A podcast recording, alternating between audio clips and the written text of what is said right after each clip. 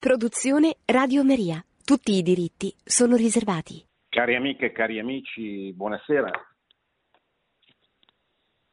Eh, vorrei dedicare la trasmissione di questa sera ai tre interventi che Papa Francesco ha dedicato nell'ultimo mese al tema dell'aborto. E come sapete è un tema molto sensibile, molto difficile anche da affrontare. E il Papa lo affronta molto schiettamente, con molta semplicità, ricordando quello che l'aborto è, cioè un omicidio, senza giri di parole e con eh, l'efficacia sua caratteristica di eh, individuare delle definizioni che rimangono, eh, come vedremo anche leggendo gli interventi di questa sera, che rimangono nella mente di chi li legge o di chi eh, li ascolta. Il tema dell'aborto è un tema che accompagna la storia dell'umanità, ma che nell'epoca moderna conosce una novità abbastanza inusitata, una novità vera, cioè che prima non c'era, cioè il fatto che la soppressione di questo essere umano innocente, che ripeto c'è sempre stata, è sempre stata praticata nella clandestinità perché è considerata appunto un omicidio, è diventata un'abitudine tollerata dalla cultura dominante, dal pensiero unico che ormai domina la cultura dell'Occidente, una pratica non solo tollerata, non solo eh, diffusa, non solo giustificata, ma eh, diventata in tutti i paesi occidentali legge dello Stato come se eh, appunto la legge riconoscesse il, il, diritto della donna o comunque insomma del, della coppia, il diritto di eh, eliminare, come dice il Papa con una frase molto efficace, di fronte a un problema non si può affittare un, seca- un sicario per risolverlo. E l'aborto effettivamente è questo, di fronte a un problema la legge, la legge degli stati oggi permette che il problema venga risolto con l'eliminazione del più, del più debole. Eh, noi sappiamo come l'aborto sia eh, diventato legge degli stati in seguito a una cultura mh, che nasce negli anni, nella seconda metà del secolo scorso, del XX secolo, che eh, è la cultura dei cosiddetti nuovi, nuovi diritti. I nuovi diritti sono i diritti soggettivi di, alcuni, di alcune persone, in questo caso della donna, di disporre come si vuole del, del, proprio corpo e quindi anche della gestione di una gravidanza considerata come qualche cosa che dipenda esclusivamente dalla sua volontà. È evidente come i movimenti per la vita hanno detto, reclamato, gridato per decenni, eh, c'è un, un'altra persona, eh, uno sconosciuto, una persona che è persona ma non è tutelata più dalla legge, i cui diritti vengono calpestati e questa persona è il concepito. Quindi in sostanza i nuovi diritti attribuiscono, a partire dalla seconda metà del Novecento, in particolare attraverso quella rivoluzione antropologica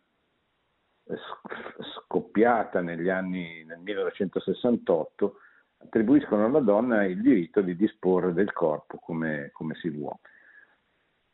Questa è eh, la politica dei nuovi diritti, è una libertà è, una, è un uso particolare della, della, libertà, una libertà senza limiti, una libertà senza verità, per usare una delle più belle encicliche del Magistero della Chiesa in tema eh, di diritto alla vita, che è l'Evangelium Vitae di San Giovanni Paolo II.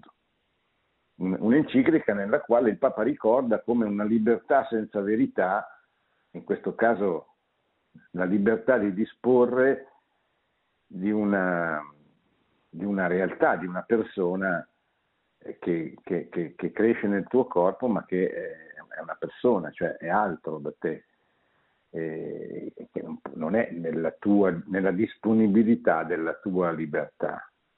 Eh, cioè la libertà conosce dei limiti rispetto alla realtà, cioè alla verità.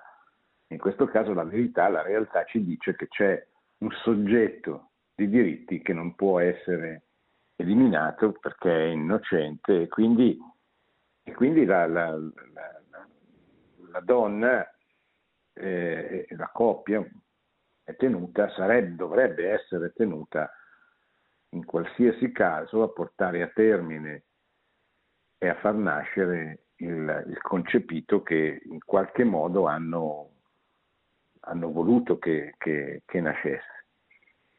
È un discorso che così se, se, se, viene fatto al di fuori del condizionamento delle ideologie è un discorso abbastanza normale, è un discorso naturale, comprensibile da parte di tutti. Poi ci vuole una certa cultura, ci vuole eh, una dimensione cristiana, soprattutto in questi tempi per, eh, così, per, per, per realizzare, per portare a termine queste situazioni. È chiaro che eh, ci sono delle situazioni difficili eh, per tante ragioni economiche, sociali, culturali, di età, eh, di responsabilità, eccetera. E quindi quando non c'è mh, nel, nelle persone coinvolte una certa visione del mondo, una, quindi una fede, una, dire, un, una cultura che eh, faccia capire eh, che c'è di fronte la vita di, una, di, un essere umano innocente, è molto facile che, eh, come è sempre stato nella storia dell'umanità, si trasgredisca e si elimini questa persona innocente. Ma tuttavia la cosa grave, la cosa più grave in assoluto è che eh, questo, eh, questo delitto è diventato nella cultura oggi dominante, nella prassi di tutti i paesi del mondo occidentale, è diventato appunto una, una prassi, un'abitudine. E un numero eh, enorme di, di bambini vengono così eh, sacrificati nonostante la loro innocenza. Si parla attraverso i dati che ormai sono ufficiali perché l'aborto è legge dello Stato, si parla dall'introduzione della legge 194 nel 1978 in Italia si parla di 6 milioni circa di bambini che sono stati eh, abortiti, quindi 6 milioni di persone che mancano al nostro paese, un paese, ricordo, già che conosce già un gravissimo deficit, una gravissima crisi demografica. E spesso anche nel mondo cattolico si ha paura di parlare di questo tema. Perché? Perché questo tema divide per eh, i partiti, diciamo così, progressisti, per la cultura progressista, per la cultura dei diritti, per la cultura della trasgressione, cioè sostanzialmente per quella cultura che si riconosce nel, nel pensiero eh, prodotto nella seconda metà del Novecento, il pensiero possiamo dire della nuova sinistra o comunque eh, di, quel, di, quei partiti che hanno fatto propria l'ideologia del, del, radicale, che non è, è un'ideologia portata avanti dal partito radicale, ma mh, sicuramente non circoscritta soltanto al partito radicale, ma penetrata abbondantemente in tutti i partiti, in particolare nei partiti della, della sinistra, della sinistra eh, delle varie anime della sinistra. E devo dire che eh, è proprio il pensiero dominante, il pensiero dei, degli intellettuali, il pensiero dei media, dei mezzi di comunicazione, dei giornali, dei, delle case editrici, dei, dei, professori, delle università che spinge in questa direzione e ha fatto dell'aborto e della legge 194 una sorta di, di, di totem, di mito che non può assolutamente essere messo in discussione. E questo produce anche nella Chiesa una, una ritrosia, una paura a parlare di certi temi, anche perché purtroppo, come sappiamo, questo è diventato una prassi molto comune, molto diffusa e che probabilmente colpisce anche, eh, anzi certamente colpisce anche molte, molti molte persone che in qualche modo frequentano in modo più o meno diretto la Chiesa cattolica. Quindi c'è una paura sia per eh, il timore di dividere gli stessi fedeli, sia per il timore di eh, incontrare lo scontro della cultura dominante, dei cosiddetti poteri forti, da parte di molti vescovi, sacerdoti, predicatori, eccetera, ad affrontare eh, questo tema. Certamente eh, non si vince la, la mentalità abortista gridando, eh, alzando steccati, ma si vince a distanza di decenni ormai dall'introduzione della legge soltanto eh, aiutando le persone a ragionare, a riflettere, a, a occuparsi del Quindi è sbagliatissimo non parlarne, bisogna parlarne nel modo giusto, che non deve essere un modo aggressivo, non deve essere un modo come se fossimo nella campagna elettorale del referendum del 1981, quando era in gioco un voto che poteva confermare o annullare la legge che era stata introdotta tre anni prima. Qui sono passati decenni, purtroppo eh, l'aborto è diventata un'abitudine, una prassi, è presente nella cultura dominante e questo mh, mm, dobbiamo tenerne conto e per tenerne conto significa che dobbiamo svolgere, cioè affrontare il tema anche pubblicamente eh, attraverso, diciamo così, delle immagini, un ragionamento, una narrazione che eh, no, non appaia immediatamente come eh, offensiva eh, e, e, soprattutto non, non, non contribuisca, anche se non è facilissimo, non contribuisca a generare immediatamente eh, un conflitto, ma eh, cerchi, nella misura del possibile, di favorire, di provocare un ragionamento.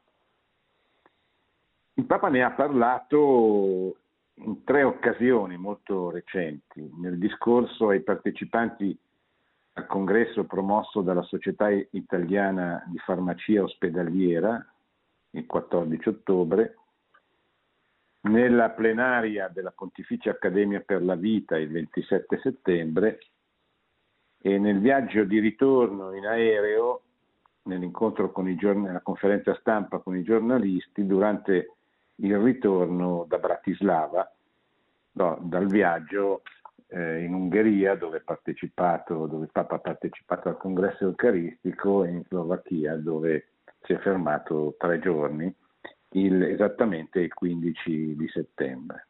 In tutte queste tre occasioni, ma non sono le uniche, Papa ne ha parlato molto anche precedentemente, eh, il Papa è ritornato sul tema.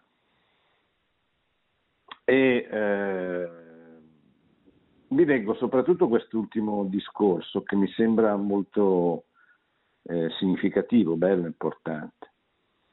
Prende, sta parlando dei farmacisti, ospedalieri, ma insomma farmacisti, quindi degli operatori della sanità, del campo della sanità, e prende come figura eh, l'albergatore della parabola del buon samaritano. Vi ricordate questa parabola, parabola molto importante perché eh, Paolo VI disse che in questa parabola si trova la spiritualità del Concilio Vaticano II, cioè la parabola del, del Samaritano, cioè di colui che si china, dice, diceva Paolo VI, sul mondo, non perché eh, il mondo ferito, come il samaritano che si, si, si, china sul ferito e se ne fa carico.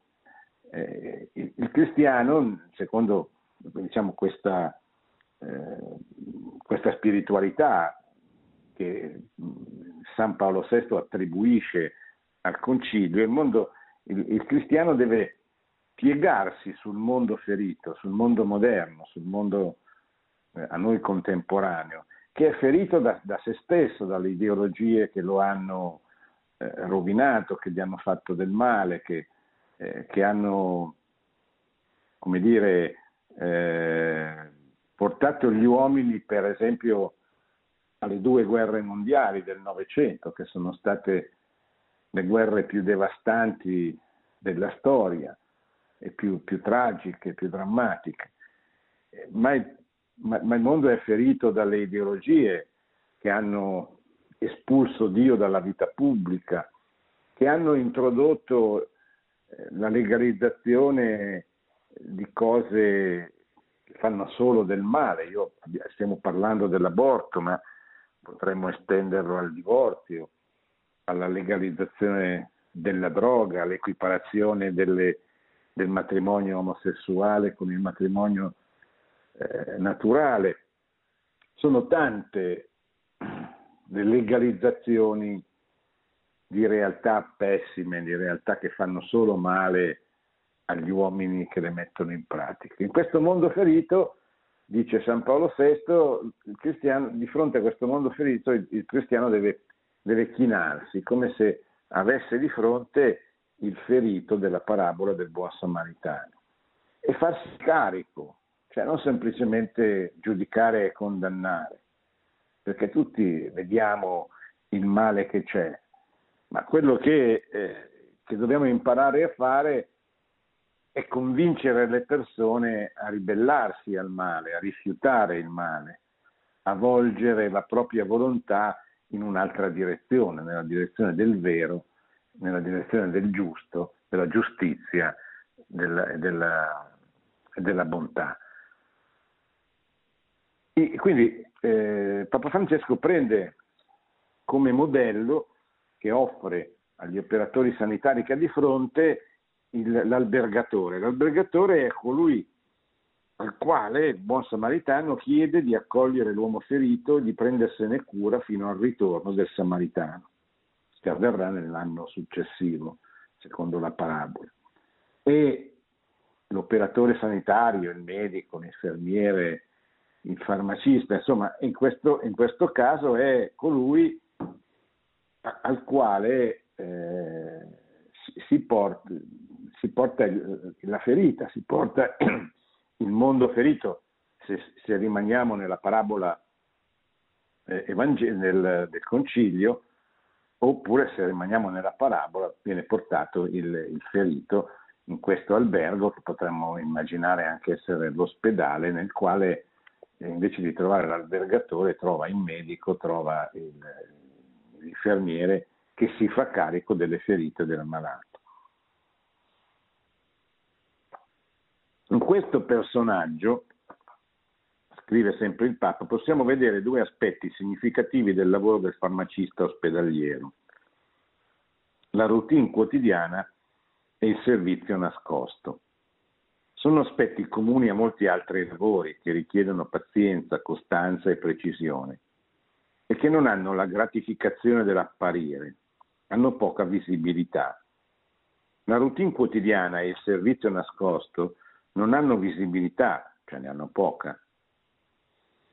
Proprio per questo, se sono accompagnati dalla preghiera e dall'amore, essi generano la santità del quotidiano. Perché senza preghiera e senza amore, voi lo sapete bene, questa routine diventa arida, ma con amore, fatta con amore e con preghiera, ti porta alla santità della porta accanto. Santi anonimi che sono dappertutto perché fanno bene quello che devono fare. Il santo della porta accanto è il santo qualunque, cioè la persona che non fa nulla di eclatante, ma che facendo bene il proprio dovere, il proprio, la propria routine quotidiana, raggiunge la santità. La seconda strada riguarda la dimensione specifica del farmacista ospedaliero, ovvero la sua professionalità, la sua specializzazione post laurea. Insieme con il clinico è il farmacista ospedaliero che ricerca, sperimenta, propone percorsi nuovi, sempre nel contatto immediato con il paziente. Si tratta della capacità di comprendere la malattia e il malato, di personalizzare le medicine e i dosaggi, confrontandosi talvolta con le situazioni critiche più complesse. Il farmacista infatti è in grado di tenere conto degli effetti complessivi, che sono più della semplice somma dei singoli farmaci per le diverse patologie. Talvolta, a seconda delle strutture, si dà l'incontro con la persona malata, Altre volte la farmacia ospedaliera è uno dei reparti invisibili che fa funzionare il tutto, ma la persona è sempre la destinataria delle vostre cure. La terza strada interessa la dimensione etica della professione, sotto due aspetti, quello personale e quello sociale. Sul piano individuale il farmacista, ciascuno di voi, adopera sostanze medicinali che possono però trasformarsi in veleni. Qui si tratta di esercitare una costante vigilanza, perché il fine sia sempre la vita del paziente nella sua integralità. Voi siete sempre al servizio della vita umana e questo può comportare in certi casi l'obiezione di coscienza, che non è infedeltà, ma al contrario fedeltà alla vostra professione, se validamente motivata. Oggi c'è un, modo, c'è un po' la moda di pensare che forse sarebbe una buona strada togliere l'obiezione di coscienza. Ma guarda che questa è l'intimità etica di ogni professionista della salute e questo non va negoziato mai, è proprio la responsabilità ultima dei professionisti della salute ed è anche denuncia delle ingiustizie compiute ai danni della vita innocente e indifesa. Qui c'è un richiamo importantissimo a un tema importantissimo, che è il tema dell'obiezione di coscienza. Voi sapete che sempre questa cultura dominante, questo pensiero unico, hanno eh, in questi ultimi mesi, anni, hanno individuato nell'obiezione di coscienza un principio eh, da eliminare.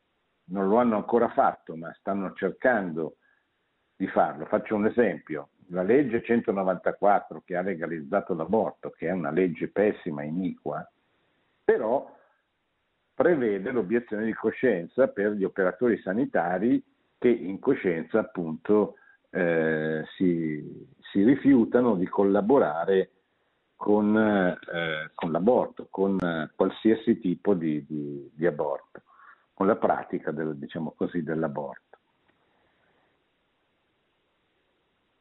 Le, la legge sulle unioni civili, per esempio, non prevede l'obiezione di coscienza.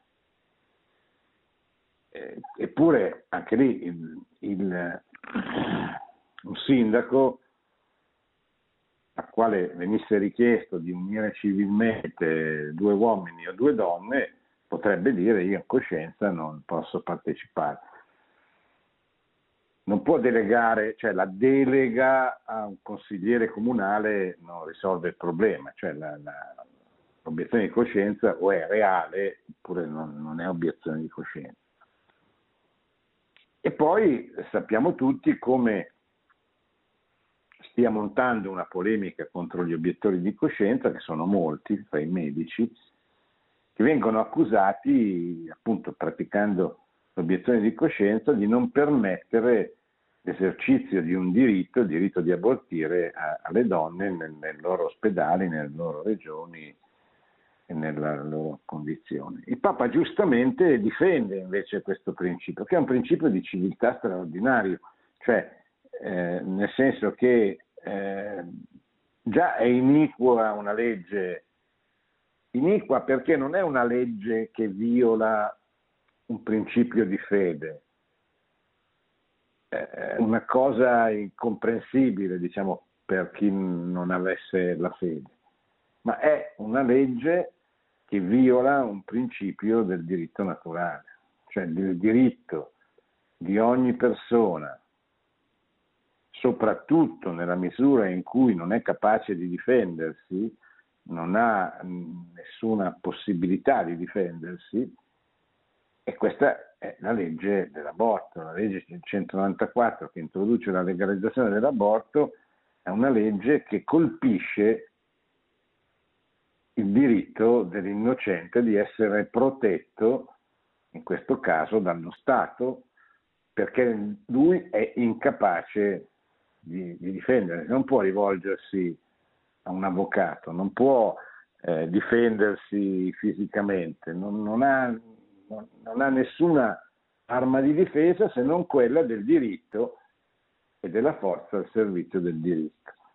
Ora, già questo è grave, ma è assolutamente ancora più grave che un medico che eh, volesse, si, si, volesse rifiutarsi di eh, collaborare a una pratica abortiva non possa farlo perché c'è questa mentalità crescente nelle forze abortiste di togliere la libertà di coscienza perché dicono appunto che privano l'obiezione di coscienza priva la donna dell'esercizio di un suo, di un suo diritto. Quindi bene fa il Papa a ricordare l'importanza che venga mantenuta anche perché dice è una denuncia delle ingiustizie compiute ai danni della vita innocente e indifesa. Non ci vuole molto per capire questo, basta non essere, diciamo così, impregnati di ideologia. È chiaro che l'ideologia cieca, l'ideologia fa diventare una particella della realtà, l'unica realtà, l'unica verità e quindi tutto il resto deve essere sottoposto a questa parte della verità. Questo è, è il meccanismo dell'ideologia. No? Qualsiasi ideologia vede solo gli interessi di una parte del, della realtà, pensate che so, la lotta di classe, interessi di una classe che hanno motivi per lamentarsi delle ingiustizie che subiscono, ma non sono la realtà, sono un pezzo della realtà. Eh, pensate ai nazionalismi. L'amore di patria è una buona cosa, ma la realtà è che ci sono tante patrie ognuna delle quali eh, ha un suo diritto di, di, di, vivere, di svilupparsi, di crescere, eccetera.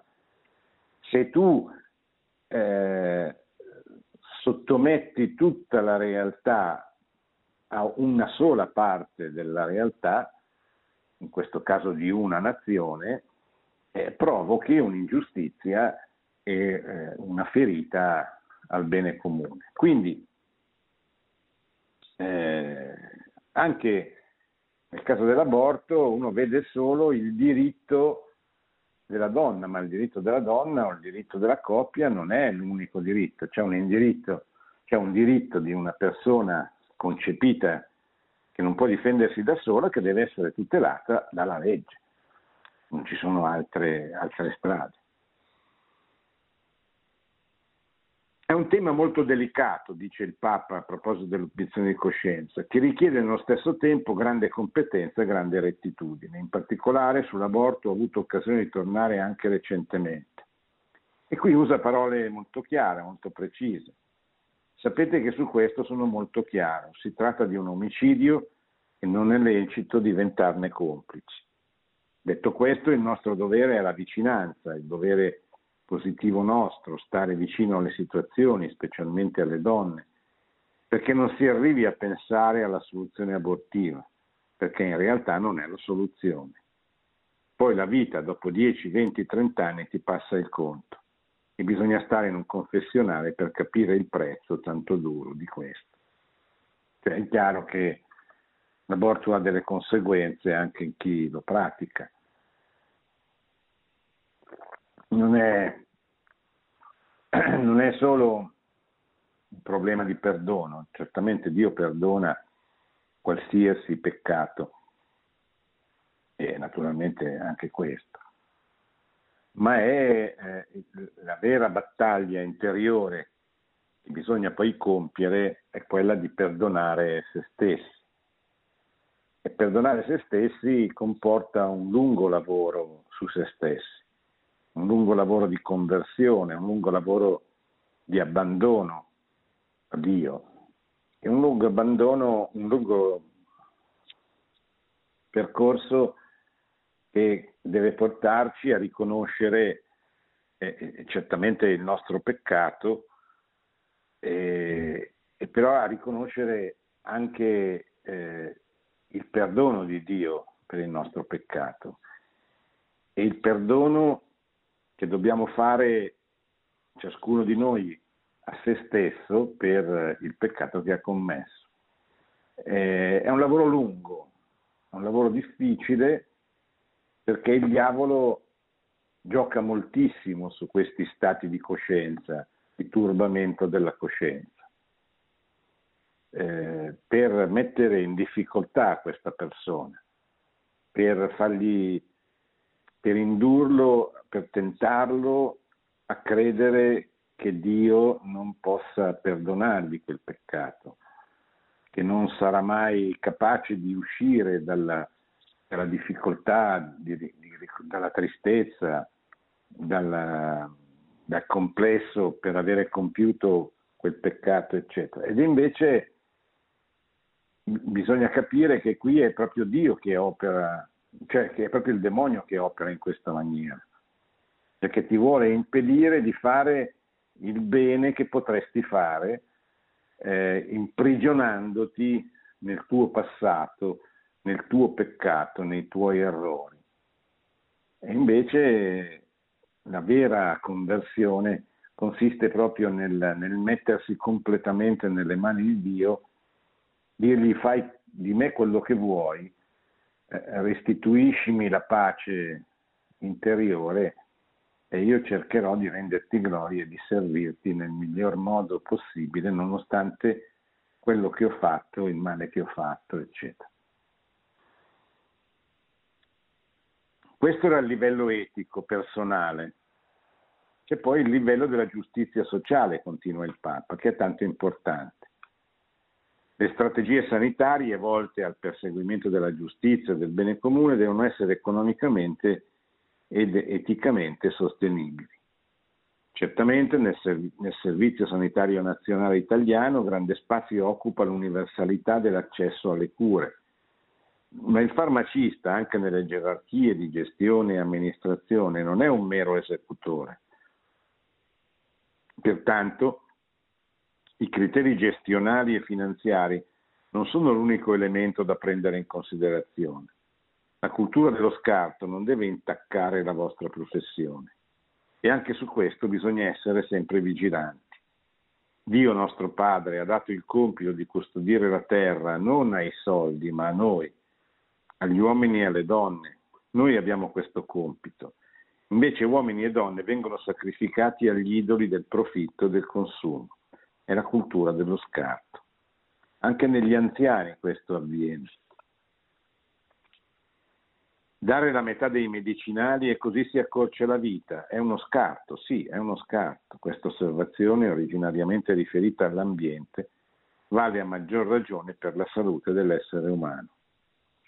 La gestione delle risorse e l'attenzione a non sprecare quanto affidato alle mani di ogni singolo farmacista assumono un significato non solo economico ma etico, anzi direi umano, molto umano.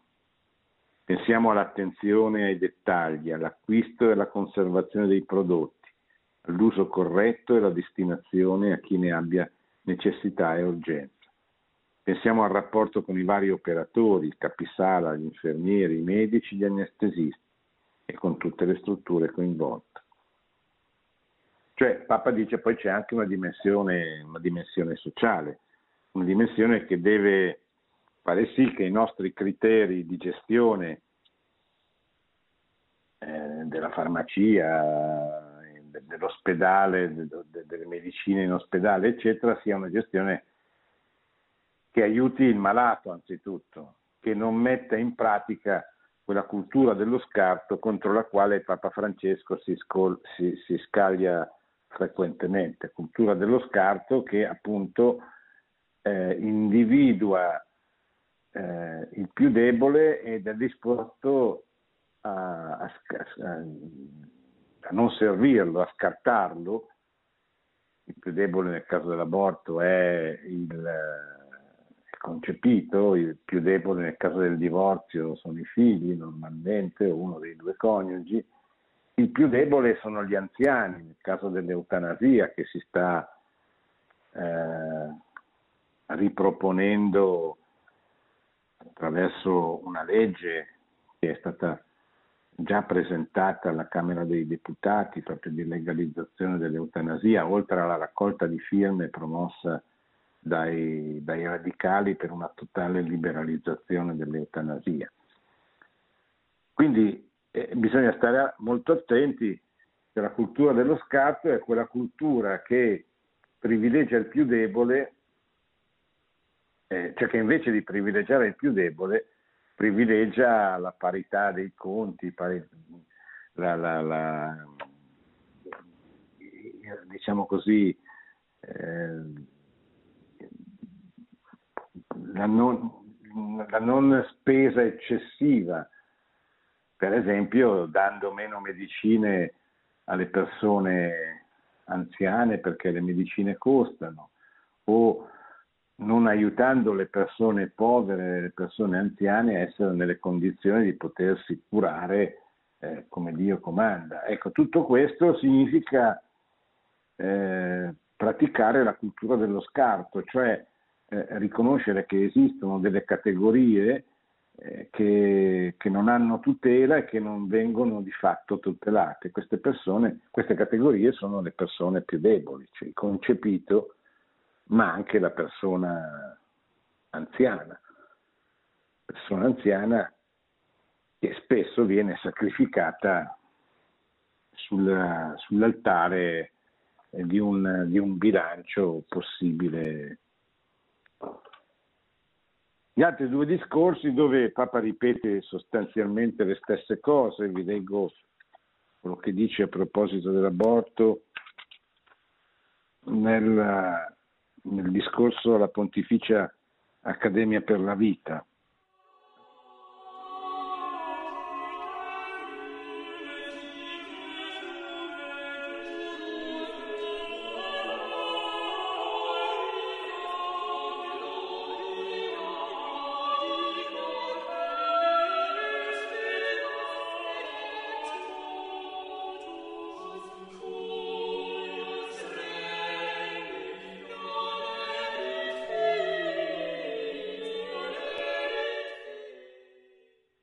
Leggervi quello che il Papa dice sul, sullo stesso tema, la Pontificia Accademia per la Vita, dove dice anche qui vorrei accennare che noi siamo vittime di una cultura dello scarto. Eh, e, e, oggi Monsignor Paglia, che è il presidente del, della Pontificia Accademia per la Vita, nella presentazione ha accennato a qualcosa Ma c'è lo scarto dei bambini che non vogliamo accogliere con quella legge dell'aborto che li manda al mittente e li uccide direttamente. E oggi questo è diventato un modo normale, un'abitudine che è bruttissima, è proprio un omicidio e per capirlo bene forse ci aiuta a fare una doppia domanda. È giusto eliminare, fare fuori una vita umana per risolvere un problema? È giusto affittare un sicario per risolvere un problema? Questo è l'aborto e poi d'altra parte gli anziani. Gli anziani che pure sono un po' materiale di scarto, perché non servono. Ma, aggiunge il Papa, sono la saggezza, sono le radici di saggezza della nostra civiltà. E questa civiltà li scarta. Sì, in tante parti c'è anche la legge dell'eutanasia nascosta, come la chiamo io. È quella che fa dire le medicine sono care, se ne dà la metà soltanto e questo significa accorciare la vita degli anziani. Con questo noi rinneghiamo la speranza, la speranza dei bimbi che ci portano la vita, che ci fa andare avanti e la speranza che è nelle radici che ci danno gli anziani. Scattiamo ambedue e poi quello scarto di tutti i giorni che la vita è scartata. Stiamo attenti a questa cultura dello scarto non è un problema di una legge o dell'altra, è il problema dello scarto. E su questo punto voi accademici, le università cattoliche e anche gli ospedali cattolici non possono permettersi di andare. Questa è una strada su cui noi non possiamo andare, la strada dello scarto. E poi, rispondendo a una domanda di un giornalista nel viaggio di ritorno dall'Ungheria e dalla Slovacchia, eh, il Papa dice il problema dell'aborto, l'aborto è più di un problema, l'aborto è un omicidio. L'aborto, senza mezze parole, chi fa un aborto uccide. Prendete voi qualsiasi libro di embriologia, di quelli che studiano gli studenti nelle facoltà di medicina la terza settimana dal concepimento, la terza settimana, tante volte prima che la mamma se ne accorga, tutti gli organi stanno lì, tutti, anche il DNA. Non è una persona, è una vita umana, punto. E questa vita umana va rispettata. Questo principio è così chiaro e a chi non può capirlo io farei due domande. È giusto uccidere una vita umana per risolvere un problema? Scientificamente è una vita umana. Seconda domanda. È giusto affittare un sicario per risolvere un problema? Questo l'ho detto pubblicamente. L'ho detto l'altro giorno alla COP, cioè quella radio cattolica spagnola. Ho voluto ripeterlo e punto, non andare con questioni strane. Scientificamente è una vita umana libri ci insegnano. Io domando, è giusto farla fuori per risolvere un problema? Per questo la Chiesa è così dura su questo argomento, perché se accetta questo è come se accettasse l'omicidio quotidiano. Mi diceva un capo di Stato che il calo della, il calo della popolazione è cominciato da loro. Hanno un vuoto dell'età, perché in quegli anni c'è stata una legge sull'aborto così forte che hanno fatto 6 milioni di aborti, si calcolano e questo ha lasciato un calo molto grande nella società di quel paese. Adesso andiamo a quella persona che non è nella comunità e poi c'è il discorso sul, sulla comunione agli uomini politici, che però è diciamo così, un discorso conseguente al tema del, dell'aborto, se volete poi lo possiamo fare, ma adesso vorrei lasciare spazio alle, alle vostre domande.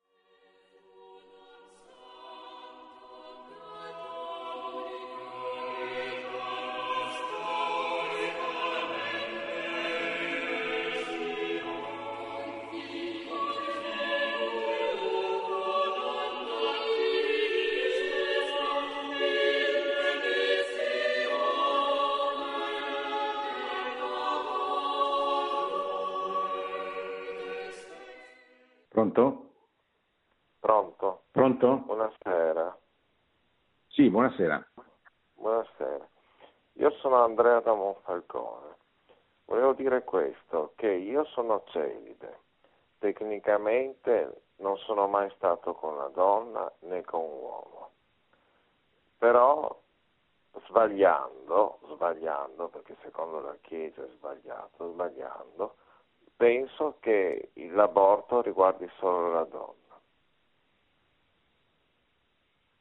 Perché? Eh, perché, perché appunto gestire un, un bambino un gestire un bambino no, non è una cosa semplice, la gestazione non è una cosa semplice, la gestazione non è una cosa semplice. No, ho capito che non è una cosa semplice, ma intanto bisogna dire che cioè, non è che i bambini eh, si, si, si, concepiscano da, da soli, eh, è frutto di un, di un atto, di un atto d'amore che dovrebbe essere un atto d'amore. E, e, la realtà ci dice che lì c'è eh, un essere umano, e quindi non è eh, che possiamo mettere questo essere umano in balia assoluta delle decisioni di una donna, che certamente può avere tante difficoltà, tanti problemi, eccetera, ma può ci sono anche dei casi in cui la donna può portare a termine la gravidanza e poi eh, fare in modo che il bambino venga allevato da, da, da altri. Eh, l'importante dovrebbe essere quello di non, di non ucciderlo, cioè di non, di non eliminarlo. Ecco, questo è quello che la Chiesa insegna, ma anche il buon senso. Ecco. È chiaro che viviamo in una cultura che non solo rifiuta l'insegnamento della Chiesa, ma rifiuta anche l'insegnamento del buon senso. E quindi non si fa problema di eliminare il concepito, tant'è che ne sono stati eliminati circa 6 milioni. Ecco. Però questo non credo si possa dire che è un, certamente è un problema, il Papa lo dice bene, no? ma, ma, allora per risolvere il problema affittiamo un sicario? Cioè è, è, veramente la soluzione del problema? Non è la soluzione del problema, ecco, questo è quello che, che sarebbe che, che, è giusto dire, ecco. E soprattutto non è la soluzione giusta del problema. Pronto? Pronto? Prego. Pronto? Pronto? Buonasera padre, buonasera. Sì, buonasera. Volevo, eh sì, eh, stavo seguendo la, tra, la, sua trasmissione, tra l'altro molto interessante. Volevo solo dire una cosa su quando lei parlava chiama, dei scusi? nostri... Eh, sto chiamando chiama, da Crema, da Crema, ah, padre. Benissimo. Sto chiamando benissimo. da Crema. Volevo dire una cosa, è una trasmissione molto interessante, le faccio i complimenti tra l'altro. E volevo dire solo una cosa, cioè eh, vado un po' oltre l'aborto, volevo solo dire questo, volevo dire che lei parlava dei nostri anziani che ci trasmettono saggezza e in effetti è vero. Volevo anche dire, padre, questo, se mi permette, che oltretutto quello che i nostri anziani hanno fatto è stato costruire il tessuto sociale, economico, il benessere e tutto quello che noi oggi possiamo essere e, e che possiamo fare e tutto quello, diciamo, padre, che siamo. Ecco, io non volevo tanto parlare dell'aborto, però ho sentito una sua frase molto bella, tra l'altro, e la ringrazio di, di, avere, di avere menzionato i nostri anziani, in effetti è proprio vero. E volevo dire solo questo, è vero, ci hanno trasmesso saggezza e tutto quello che oggi noi siamo è merito dei nostri anziani, dei nostri genitori e dei nostri nonni. La ringrazio tanto padre, sì. la sua trasmissione è molto interessante. Buonanotte padre. Buonanotte. Sì, due, due, precisazioni, io sono un padre di, di quattro figli e sette, ormai sette nipoti, cioè non sono un sacerdote, quindi... E, e poi la frase eh, che lei ricorda non è una frase mia, ma è una frase, una frase del Papa. Eh, esattamente nel discorso che ho citato, eh, credo che sia tratta dal discorso all'Accademia alla Pontificia Accademia per la Vita. Eh, del 27 settembre. Pronto? Pronto? Sono Maria di, Mon- di Monza. Prego. E volevo chiedere perché quando si parla dell'aborto non si dice mai che uccidendo una creatura si priva della vita anche tutti i suoi eventuali discendenti. Beh, eh, perché non, non, si può sapere, quindi sì, certamente potenzialmente è quello che avviene, ecco. Però eh, non, cioè, lì quella è una vita reale, ecco, quelle, le altre sono vite potenziali che sarebbero potute nascere, però eh, non sono vite realmente, concretamente soppresse. Bene, credo che siamo arrivati alla fine del nostro intervento. Abbiamo letto tre discorsi, cioè per la verità ne abbiamo letto uno, ma tutti e tre sono discorsi in tema di aborto, di, di, di difesa della vita. La vita oggi è minacciata sia nella fase del concepimento con, con l'aborto e con la legalizzazione dell'aborto, ma è minacciata anche nella sua fase terminale, finale, con la legalizzazione dell'eutanasia. Eh, sono due segnali diversi, ma che eh, entrambi ci, ci fanno riflettere su un punto che oggi non esiste una cultura della vita diffusa, penetrata nel senso comune, come poteva essere in un'epoca cristiana, ma anche in un'epoca in cui dominata dal, dal senso comune, come poteva essere più o meno l'Italia, il mondo occidentale fino a 60-70 anni fa, cioè fino all'inizio del, Novecento, diciamo fino alla prima guerra mondiale. E purtroppo con il passare dei, dei decenni nel senso comune è penetrata questa concezione utilitaristica o edonistica a secondo della vita, per cui la vita è tale, è reale, merita di essere vissuta soltanto quando non costituisce un problema, in questo caso deve essere eliminato il problema per il benessere di chi eh, ha creato il problema e non lo vuole affrontare o non lo sa affrontare, ma la vita è anche un problema quando deve essere, diciamo così, sostenuta la vita di un anziano o di numerosi anziani, i quali non sono più, eh, diciamo così, operativi, non possono più produrre i risultati che hanno prodotto nel corso della loro vita.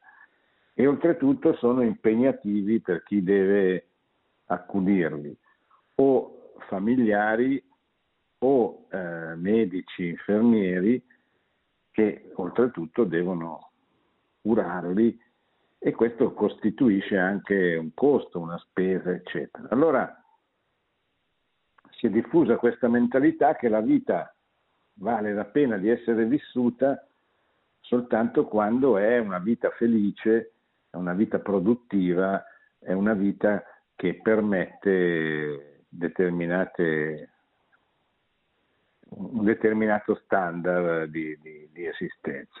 Questa è una concezione radicalmente sbagliata, immorale, di che cos'è la vita. La vita è un dono, la vita è un dono che ciascuno di noi ha, ricevuto con caratteristiche diverse, cioè nessuno di noi ha scelto di nascere ricco, povero, in un mondo, in, un, in un'epoca piuttosto che in un'altra, in una città piuttosto che in un'altra, in un paese, in un'epoca storica, in, in una famiglia con determinate caratteristiche.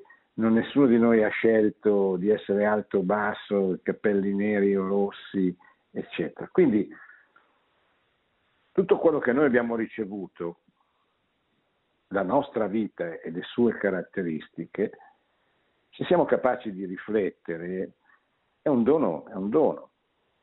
È un dono che contiene, come, come, come, capita a tutti, contiene degli aspetti positivi e degli aspetti problematici.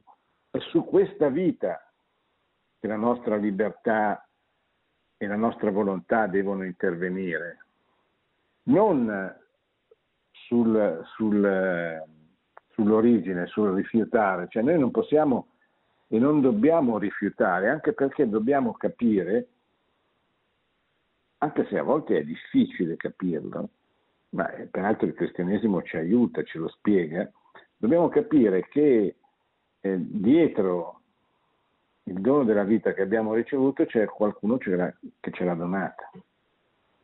E addirittura la Chiesa ci insegna che c'è qualcuno che è morto, si è lasciato uccidere per noi per donarci la felicità eterna, perché lo scopo finale di ogni vita che ciascuno di noi sente, percepisce nel suo cuore è la felicità.